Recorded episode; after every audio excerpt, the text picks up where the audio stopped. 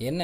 அப்போஸ் ஆகிய பவுல் இந்த தெஸ்லோனிக்க சபைக்கு சொல்கிறாரு தம்முடைய ராஜ்யத்திற்கும் மகிமைக்கும் உங்களை அழைத்த தேவனுக்கு நீங்கள் பாத்திரராய் நடக்க வேண்டும் என்று அதாவது நம்மை அழைத்த தேவன் உங்களை என்ன பண்ணியிருக்காரு?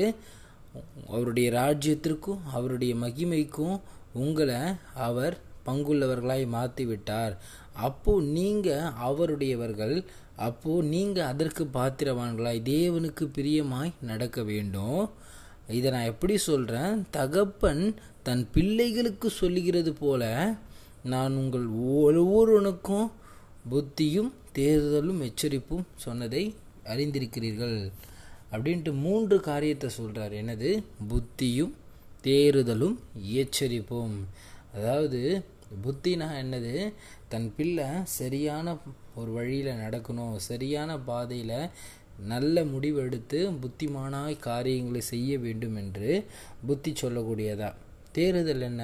என் மகன் சரியான பாதையில் இன்னும் ஒரு உத்வேகத்தோட இன்னும் ஒரு பலத்தோடு நடக்க வேண்டும் என்று அவனை தேற்றி நடத்தக்கூடியவனாய். எச்சரிப்பு என்ன? என் மகன் ச தவறான பாதையில் இல்லை வேறு வழியில் நடக்கும் பொழுது அவனை சரியாக நடத்தக்கூடியவனாய். இப்படி பவுல் மூன்று காரியத்தை இந்த தெஸ்லோனிக்க சபைக்கு சொல்கிறார் முதலாவது நம்ம அழைத்த தேவன் நம்ம என்ன பண்ணியிருக்காரு ராஜ்யத்துக்கும் அவருடைய மகிமைக்கும் நம்மளை பங்காய் மாற்றிட்டாரு அப்போ அதுக்கு பாத்திரவான்களாக நடந்து கொள்ளுங்கள் ஏன்னா நம்ம யாருடையவங்க? இயேசுவிற்குரியவர்கள் நித்தியத்திற்குரியவர்கள். அப்போது நாம் அதற்கு பாத்திரவான்களாக நடக்கணும். ஒன்றும் இல்லைங்க பெரிய விஷயம் இல்லை. நம்ம அழைத்தது தேவன். அவருக்கு பிரியமான அவருடைய பிள்ளையாக நீங்கள் நடக்கக்கூடியவங்களா இருக்கீங்களா? இன்றைக்கு நம்மை தெரிந்து கொண்ட தேவன் எதுவும் நம்மளை சும்மாலாம் தெரிந்து கொள்ளலை. நம்மளை ஒரு நோக்கம் ஒரு திட்டம் ஒரு ஏதோ ஒரு காரியத்துக்காக நம்மளை ஆண்டவர் தெரிந்து கொண்டார். அப்போது நம்ம வாழக்கூடிய வாழ்க்கை அதற்கேற்ற பாத்திரவான்களாக இருக்கா? அதற்கேற்ற ஒரு வாழ்க்கையாக இருக்கா? ஏன்னா நம்ம வாழ்க்கை ஆண்டவருக்குரிய வாழ்க்கை. அப்போ அதற்கேற்ற ஒரு வாழ்க்கையை நம்ம வாழ்ந்து காட்டக்கூடியவர்களாக இருக்கணும். ஏன்னா நம்ம சுற்றி இருக்கிறவங்க நம்ம யாராக பார்ப்பாங்க? ஆண்டவருடைய பிள்ளையாக தான் பார்ப்பாங்க. அப்போது நம்ம ஆண்டவருக்குரியவராக வாழ்கிறோமா ஏன்னா உங்களை பார்க்குறவங்க சொல்கிறாங்களா இவங்க கிறிஸ்தவங்க. இவங்க ஒரு உத்தமர். இவங்க ஆண்டவருக்குரியவங்க அப்படின்ட்டு உங்களை பார்த்து கர்த்தரிடத்தில் சேரக்கூடியவங்களா இருக்கிறாங்களா? நீங்கள் அந்த ஆண்டவருக்கு பிரியமான ஒரு பாத்திரமாக வாழக்கூடியவங்களா இருக்கிறீங்களா? அதுதான் இங்கே பவுல் இங்கே சொல்கிறாரு இதே தான் எபேசியர் நாலு ஒன்றில் சொல்லிருப்பாரு எபேசிய சபைக்கு ஆதலால் கர்த்தர் நிமித்தம் கட்டுண்டவனாகிய நான் உங்களுக்கு சொல்லுகிற புத்தி என்னவெனில் நீங்கள் அழைக்கப்பட்ட அழைப்புக்கு பாத்திரவான்களாய் நடந்து அதாவது நீங்கள் அழைத்து எதுக்கு அவங்கள தேவன் அழைத்திருக்காரு? அதற்கு பாத்திரவான்களாய் நடந்து கொள்ளுங்க. இதை தான் நம்ம வாழ்க்கையில் நம்ம கடைபிடித்து நடக்கணும். ஏன்னா நம்மை தேவன் பரிசுத்தத்திற்கு அழைத்திருக்கிறார். அப்போது நம்முடைய வாழ்க்கை தேவனுக்கு பிரியமாகவும் தேவனுக்கு உண்மையாகவும் தேவனுக்கு ஏற்றபடியும் இருக்க வேண்டும். ஒன்றியவான் ரெண்டு ஆறில் பார்க்குறோம் இல்லையா? அவருக்குள் நிலைத்திருக்கிறேன் என்று சொல்லுகிறவன் அவர் நடந்தபடியே தானும் நடக்க வேண்டும்.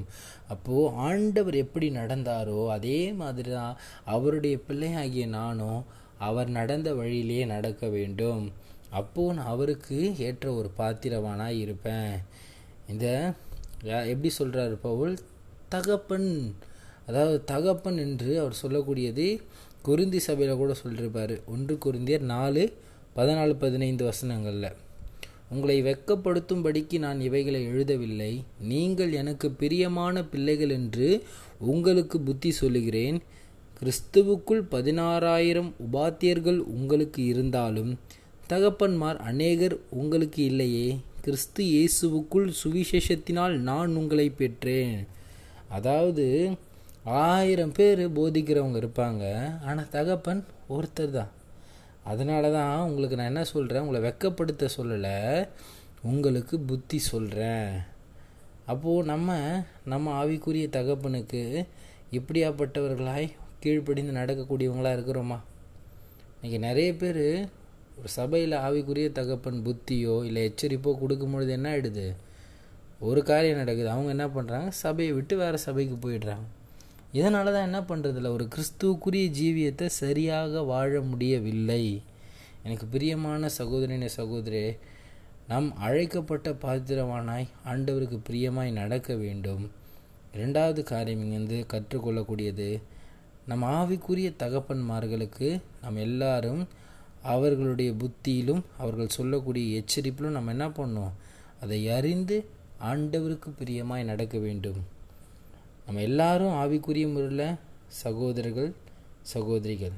ஆனால் தேவனுக்கு நம்ம ஒரு பிரியமான ஒரு பாத்திரமாக நடக்கணும் வேண்டும் என்றால் நமக்கு ஒரு ஆவிக்குரிய தகப்பன் தேவை. ஏனென்றால் ஆவிக்குரிய தகப்பன் அவர் நம்ம என்ன பண்ணுவார்? ஆவிக்குரிய முறையில் தேவனுக்கு பிரியமாய் நடத்தி செல்லக்கூடியவராக இருப்பார். இன்றைக்கு இரண்டு காரியங்கள் இதிலிருந்து கற்றுருக்கோம் முதலாவது நம் ஆண்டவருடைய நித்திய ராஜ்யத்திற்கு பங்குடையவர்கள். அதற்கு அப்போ பாத்திரவான்களாய் நடக்க வேண்டும். இரண்டாவது காரியம் ஆவிக்குரிய தகப்பன் சொல்லக்கூடிய புத்தியிலும் தேறுதலிலும் எச்சரிப்பிலும் அவர்களுக்கு கீழ்ப்படி நடந்து தேவனை மகிமைப்படுத்தக்கூடியதாய் நம் வாழ்க்கை அமைய வேண்டும். இப்படி நாம் நித்தியத்திற்கு உரியவர்களாய் நாம் சந்தோஷமும் சமாதானமும் தேவனுக்கு பிரியமான பாத்திரமாய் வாழக்கூடியவங்களாக இருக்கணும். கர்த்தர் நம்மை அழைத்த நோக்கத்தை நம் வாழ்க்கையை நிறைவேற்றி முடிக்கக்கூடியவர்களாக இருக்கணும்.